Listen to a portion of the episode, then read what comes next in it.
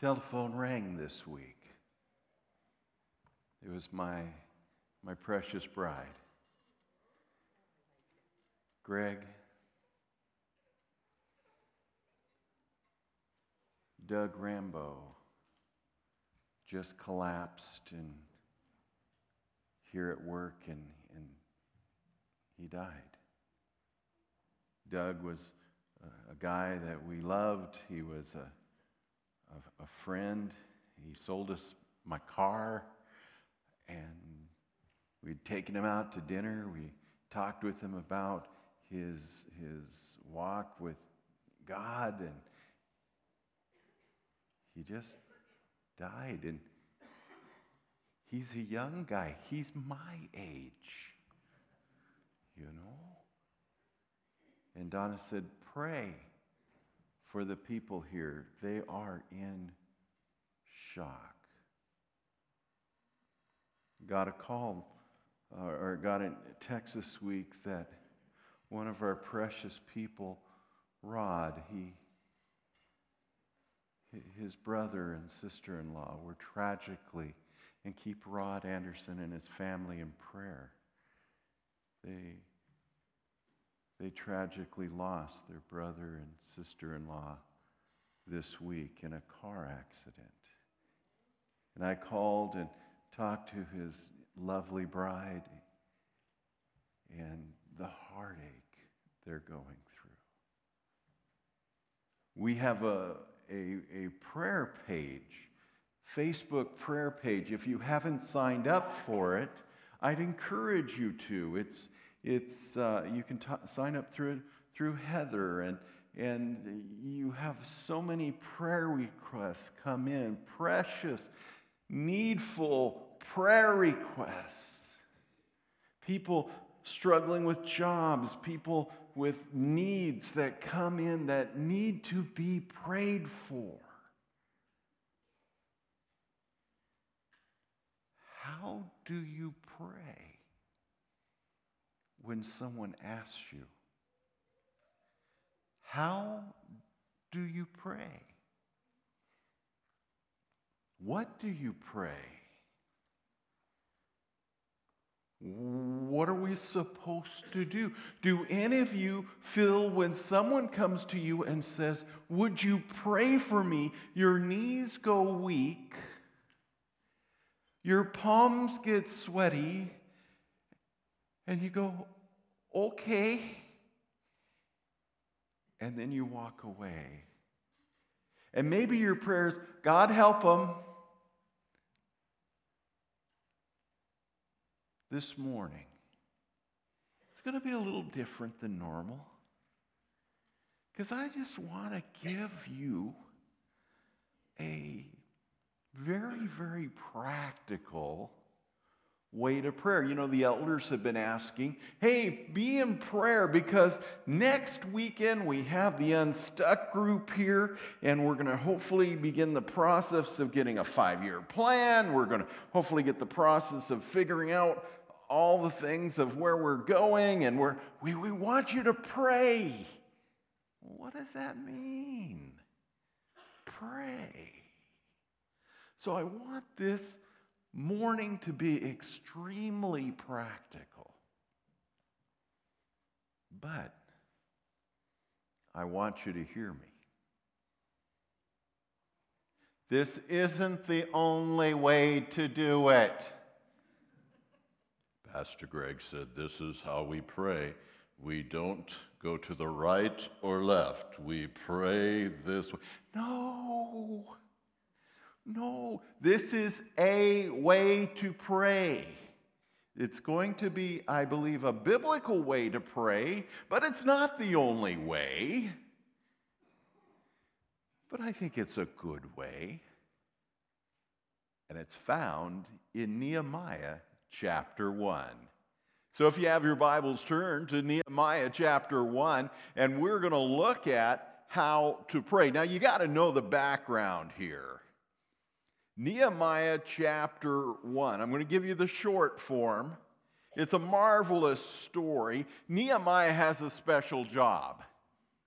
He's the cupbearer. We don't know what a cupbearer is today, but in that day, he was the official food taster for the king because that meant that if he ate it and he lived, then the king ate it.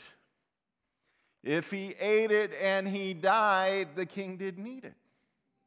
Very simple test. How would you like that job? Also, if he ate it and lived, and then the king ate it and died, he died. Because they figured he was in on the plot. All right, so he, he had to be trusted by the king. Not only did he have to be trusted by the king, he would become the king's advisor. I mean, if your life was always in each other's hands, you'd become pretty trusted. So Nehemiah was that. But Nehemiah was Jewish. He was a Jewish slave. That was one of the plans that the Babylonian Empire did. What they would do is they would say, hey, guess what? If we had slaves serving us, we don't have to worry about political intrigue. They're not going to try to take over. They're not trying to take our positions. And so they would do that for safety. So, here's what's happening. One day, some people from his hometown, Jerusalem, stop in and they tell him how bad Jerusalem is because, well, they don't have a wall. You see, many years before, King Nebuchadnezzar had come in and he had laid siege on Jerusalem. He had won the war against them. He took all their bright and best and wealthy people out. He destroyed their army and he destroyed their wall. In that day, if you didn't have a wall, you had no protection at all. Think of the old, have you seen those, like those old westerns, you know? The town without a sheriff and all the bad guys come riding in in a herd and you know you know they tear up the town and then they ride out that's the picture without a wall there was no one to stop the bad guys and so they start telling the stories the horror stories this is what's going on people are being devastated. People are being torn apart. And so this will stir Nehemiah to prayer. It will stir him to action. He will go before the king with a sad face, which is against the law and which he should have died for. And the king will say to him, Why are you sad? And he will tell the king. And the king will say, Well, what do you need? And Nehemiah will have it all figured out. And the king will tell him, Go do it. And what do you need? You got it. And he will go back to Jerusalem with all supplies. He will rally the people despite great opposition. And in just a little more than a month, build an amazing wall and then lead Jerusalem. But it all begins with prayer. So let's break it down, shall we? The words of Nehemiah, the son of Hacaliah. Now it happened that the sons of one of my brothers came with certain men from Judah and I asked them concerning the Jews who escaped, who had survived the exile, and concerning Jerusalem. Number one, prepare your heart by truly,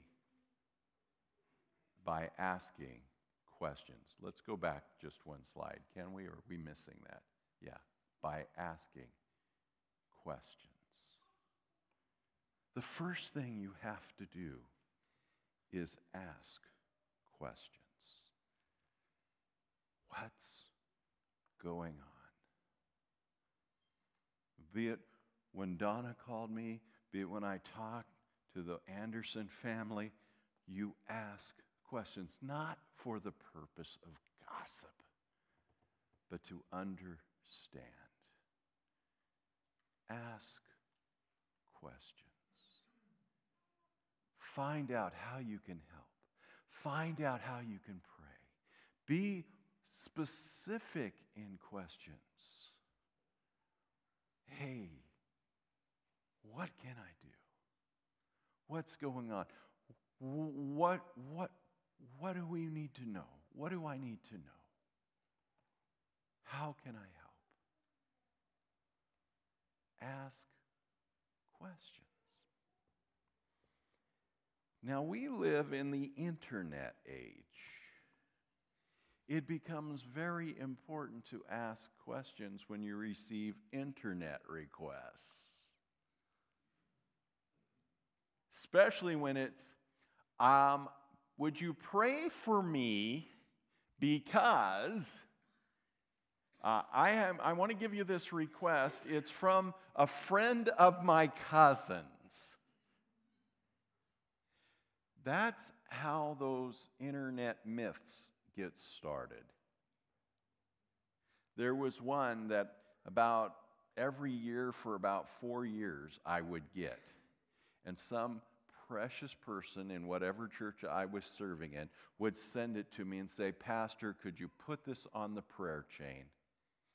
And it was some little boy out of Texas who was dying, and his name was something I can't remember now. And, and, and he, he needed prayer right then because he needed. The problem was in the story, the kid was eight. By the time the story got to us, the kid was 18. It had been flying around for 10 years, and it had changed. So you need to ask questions. When it's a friend of a friend of a friend sending you something, ask, where did this come from? When someone is asking you, uh, to pray for something that is happening in the, in the nation.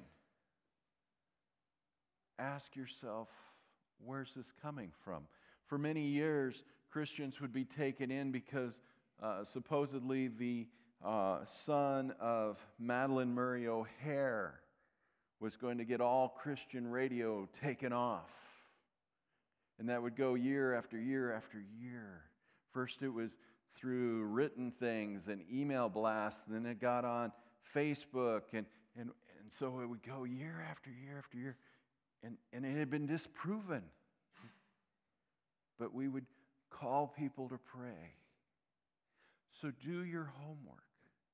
When you hear something, find out where it's coming from, especially if it's on the internet.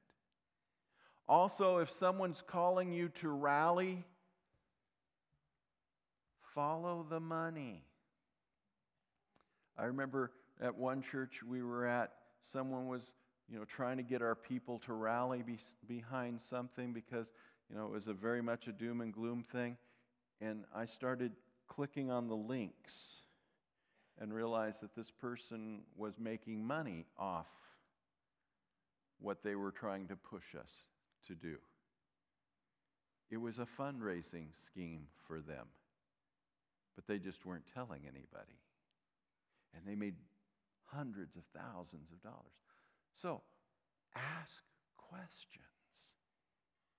If it's not a personal person, do a little research. Second, listen. Prepare your heart by listening. As soon as I heard these words, I sat down. Listen. Don't launch in if you're especially if you're if someone is grieving, if someone is going through, if someone is wanting to share the story of how you can pray, listen, don't launch into and going, you know what? I, I, I realize you lost somebody. That reminds me when I lost. Don't do that. listen. When you're going, I, I realize you've lost your job, but uh, I remember when my Uncle Joe lost his job.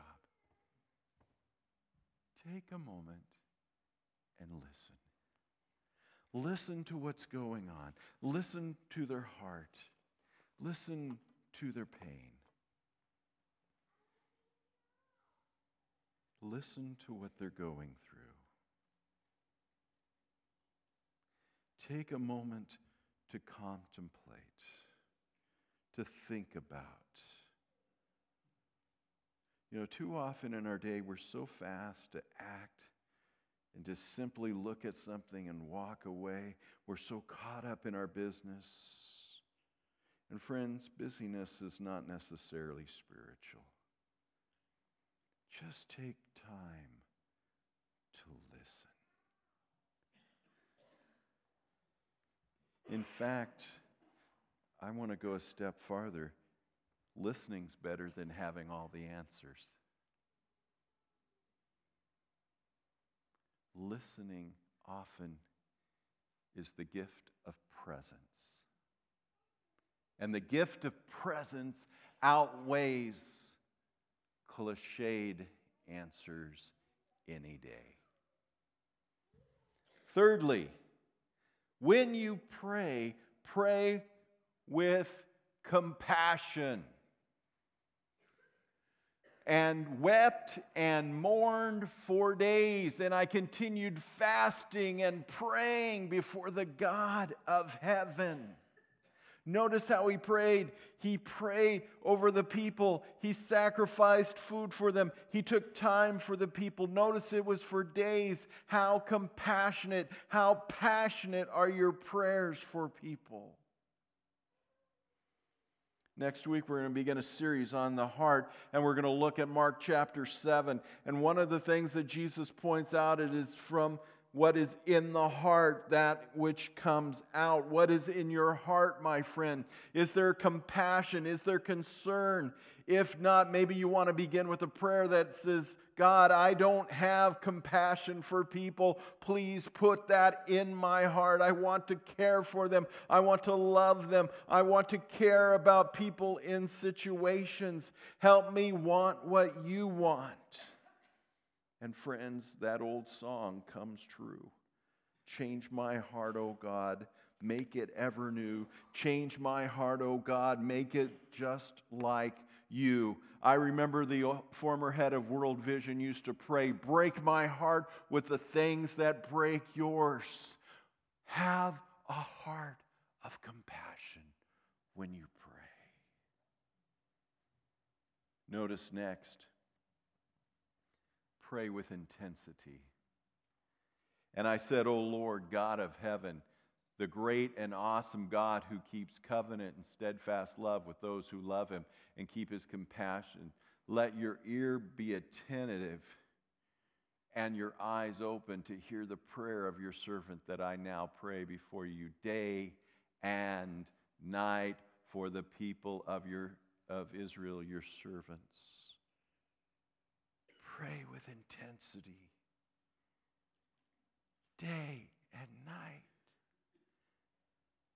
But when you pray with intensity, notice there's something to this intensity. Why can I be intense? I can be intense because it's rooted in a deep knowledge and trust of who God is. He is great, He is awesome. He keeps his promises. He loves his people. He, he, it has a pleading to listen.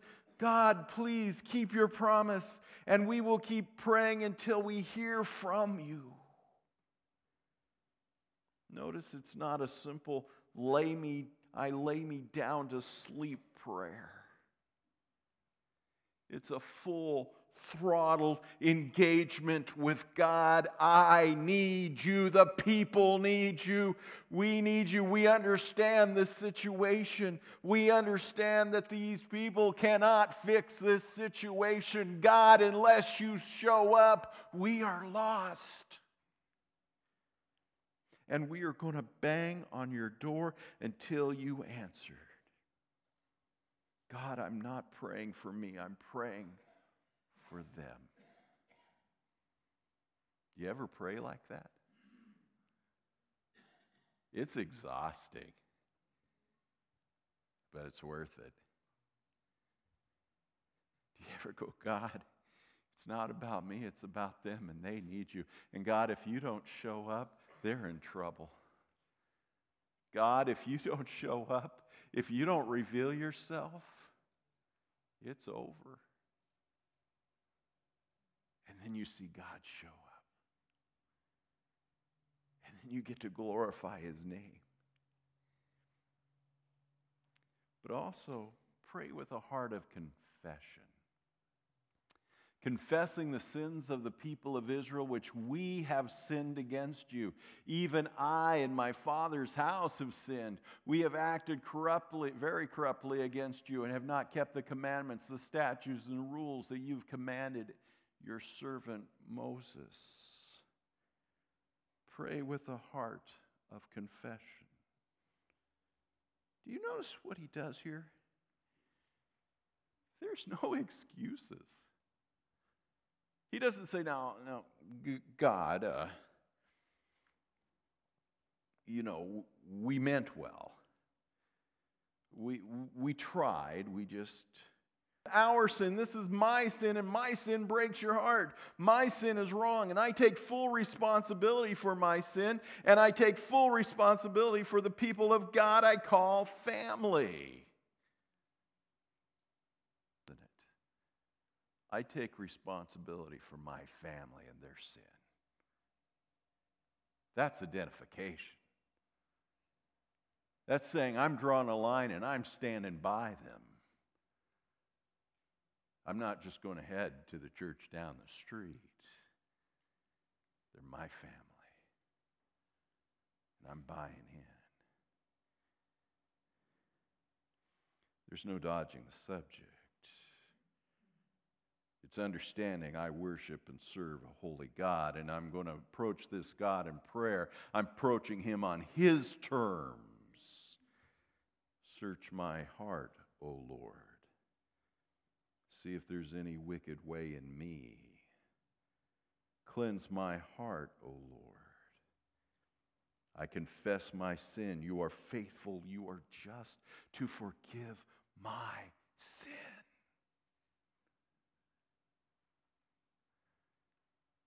When was the last time you confessed?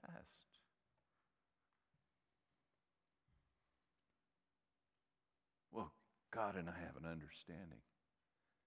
Oh, brother, sister, when you pray, take the time to say, God, I have sinned. And I come from a people who sin. Forgive us.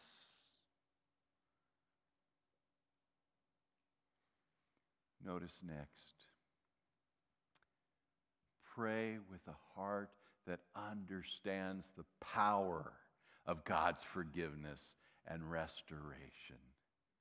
Remember the word that you commanded your servant Moses, saying, If you are unfaithful, I will scatter you among the peoples. But if you return to me and keep my commandments and do them, though you are outcast, in the uttermost parts of heaven. From there I will gather them and bring them to the place that I have chosen to make my name dwell there. They are your servants and your people, whom you have redeemed by your great power and by your strong hand. When we confess and return, I want you to hear this. I want you to, to write this on the tablet of your heart. I want you to just stencil it in. You have a God who loves to restore. You have a God who loves to pick up all the broken pieces and loves to make something new out of the broken. I love the art shows we do here. We need to do one again. I miss it. We need to do one. You know what one of my favorite pieces is? Elmer, are you here? If you're here, wave at me. I got to see. All right, there you are. Elmer, it's that one of yours from the fire. It's the one with the crystal and the silver. I love that piece. Some of you don't know Elmer. If you don't, he's, he's the guy who looks like Santa Claus on the back row. Here's what happened Elmer and his, his beautiful bride, their house caught fire a few years ago and just burned to the ground. And now Elmer lives in a barndominium. They rebuilt the barn, and that's where they live. But he had some crystal, and that crystal, due to the heat of the fire, melted, and he had some, some good silver, and they, they just blended together. And it's just this stunning piece of art that God made through the heat of the fire. And it's just beautiful. I, at least it is to me. But what do I know? I'm colorblind. So, hey, but I love it. But that's the picture here. That's the picture. God takes what goes through the fire and he turns what sin meant to make ugly and broken and unusable. And God takes it and he says, I'm going to restore it. I'm going to redeem it. I am going to use my power on it. And it's beautiful. Because we have a God who's great and powerful. And his strong hand can redeem. And that's why we confess. Because he works. Notice also, sometimes when somebody comes up to you and says, Will you pray for me? God begins working on our heart and He says, You got to do something. You got to pray, but you got to do something. Nehemiah was pricked in his heart by God, and he said, I got to do something. I can't sit on the sidelines. Now, his something put his life on the line. God put it in his heart to create a plan. God put it on his heart to go before the king with a sad face. To do that was death. You never went before the king with a sad face. Even if you're sad, you didn't go. It had to be a happy face. And the king looks at him and says, Why are you sad? And he swallows hard, says he shot out a prayer to God, and he lays it out. God moves. But that wasn't isolated, it started with another prayer.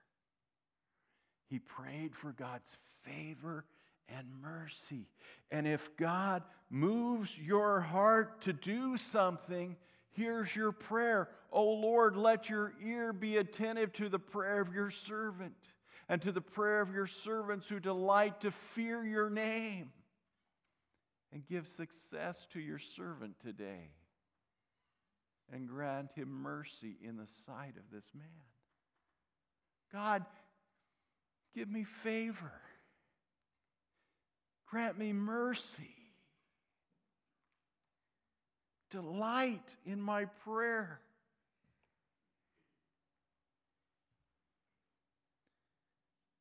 Work through me.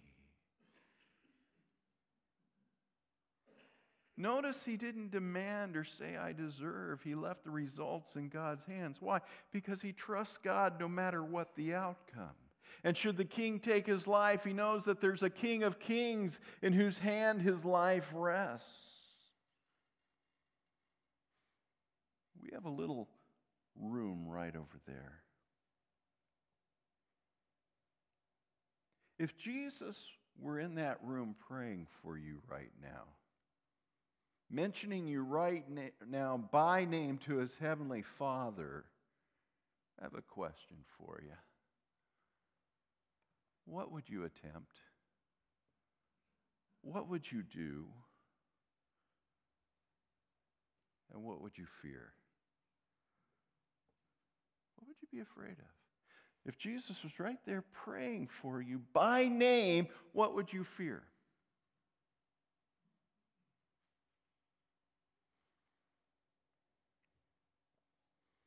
Probably nothing.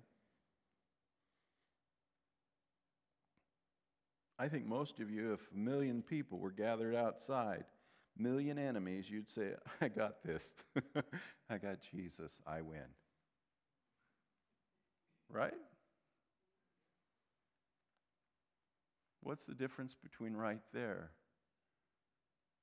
and the book of Hebrews tells us that he's at the right hand of our Father interceding for us right now?